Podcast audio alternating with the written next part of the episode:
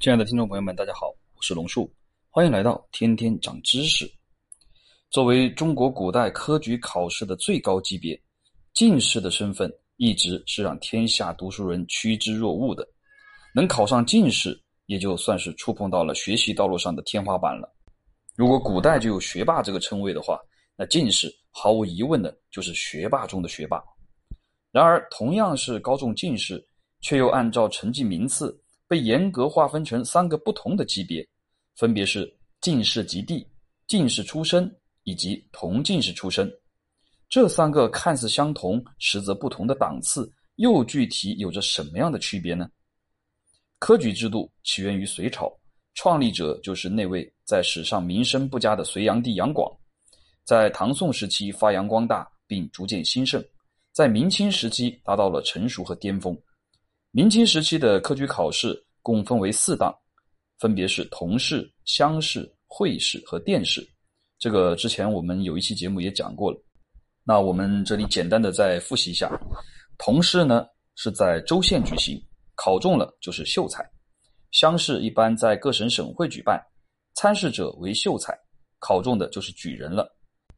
而举人们。则可以在第二年进京参与礼部组织的会试，中榜的便是贡士，而这些精心选拔出来的贡士们，则就有幸参加接下来由皇帝亲自主持的最高等级的考试——殿试。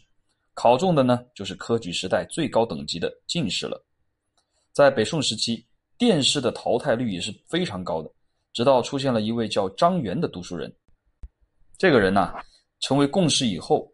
屡次参加殿试，都以落地告终，最终一怒之下投奔了北宋的死敌西夏，并且受到了西夏皇帝李元昊的重用，而且还一路升到相国的位置。这个人日后屡屡献计献策对付宋朝，给大宋造成了相当的麻烦和损失。后来宋仁宗就认识到了这个问题的严重性，为了防止以后再出现此类的恶劣事件，于是对殿试进行了改革。取消了淘汰制，也就是说，只要能参加殿试者，最终都可以成为进士。这个政策呢，也被后世的统治者们所接受，并且一直延续到了明清时期。这也充分体现了封建朝廷对精英人才的关爱和尊重，以及唯恐人才流失的心态。当然，全员录用是一回事，但划分排名的事却一点也不能含糊。在明清时期。每次殿试录用的进士呢，大概在一百到三百人之间，全部按照成绩排名被划分出了泾渭分明的三个等级。第一档次呢称为一甲，只有区区的前三名，这就是我们非常熟悉的状元、榜眼和探花，他们被称为进士及第，这就是进士里的进士啊。这三位的去向自然也不一般，都可以直接授予官职。状元可以直接授予翰林院编撰，从六品；而榜眼、探花则也可以授予翰林院编修，正七品。翰林院在古代的政治中一直有着特殊而重要的地位，这里不仅仅只是修史写文，更承担着帮助皇帝处理军机大事、撰写奏章、为皇室成员试读等等重任。在这里任职，不仅可以得到充分的历练，更可以获得接近结交帝王宗室。和重臣显贵的机会，对将来的仕途是大有益处的。因此啊，一甲的这三位可以说是在仕途的开局就已经领先在起跑线上了。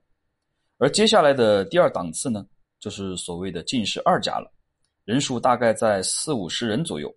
这群人呢，就被称为进士出身。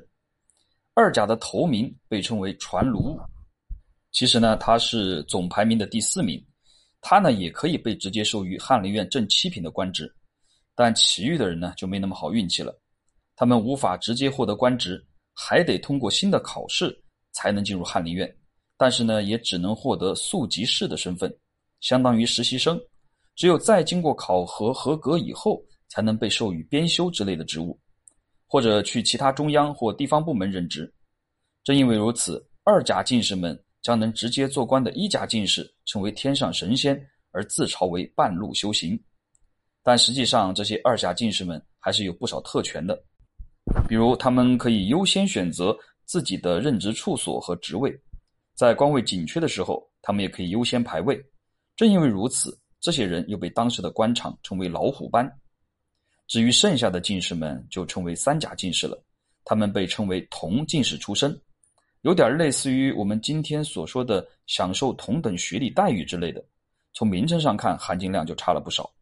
跟一甲、二甲比，他们连进入翰林院的资格和机会都没有，只能去地方任职，而且还只能从被二甲老虎班进士们挑剩下来的官职和处所中去选择，其结果自然也是可想而知了。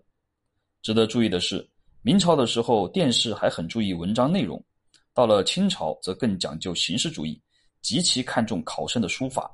而且更局限性的是，你必须能把当时官方流行的官格体小楷写好了以后，才能获得青睐。其他字体你要是写的再好，也是白搭。所以在清朝，书法写得好，往往比文章更重要。这真的是有些本末倒置的感慨。清朝学术大师龚自珍。尽管才华满天下，但就是因为书法水平一般，所以殿试只拿了个三甲同进士出身，没法进翰林院，一辈子都引以为憾。也许是这个经历，让其后来发出了“我劝天公重抖擞，不拘一格降人才”的感慨。后来做过民国首任教育部长，并担任北京大学校长长达十年之久的蔡元培，当年参加会试考中贡士以后。因为觉得自己书法不行，影响殿试排名，竟然向朝廷提出暂缓参加殿试，在得到允许后回家苦练书法，并于两年后重新参加殿试，并最终获得了二甲进士出身。严格细致的等级划分，泾渭分明的认知起点，似乎让人觉得很多排名不佳的进士们上来就输在了起跑线上，但其实不然。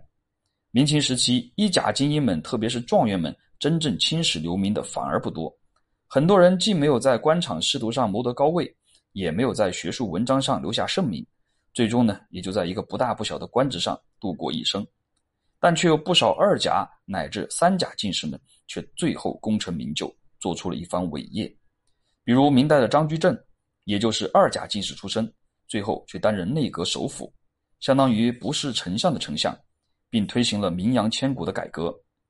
清朝的中堂大人李鸿章也是二甲进士出身，而他的恩师被称为一代完人的曾国藩，则只是位列三甲的同进士出身，以至于曾国藩即使一直做到了两江总督，成为湘军领袖，都还对此事耿耿于怀。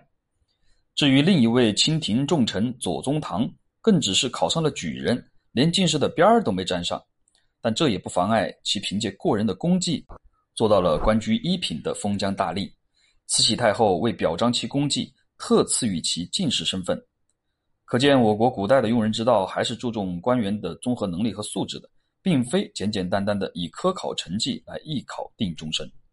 好了，关于本期的节目，我们就讲到这里，我们下期节目再见吧。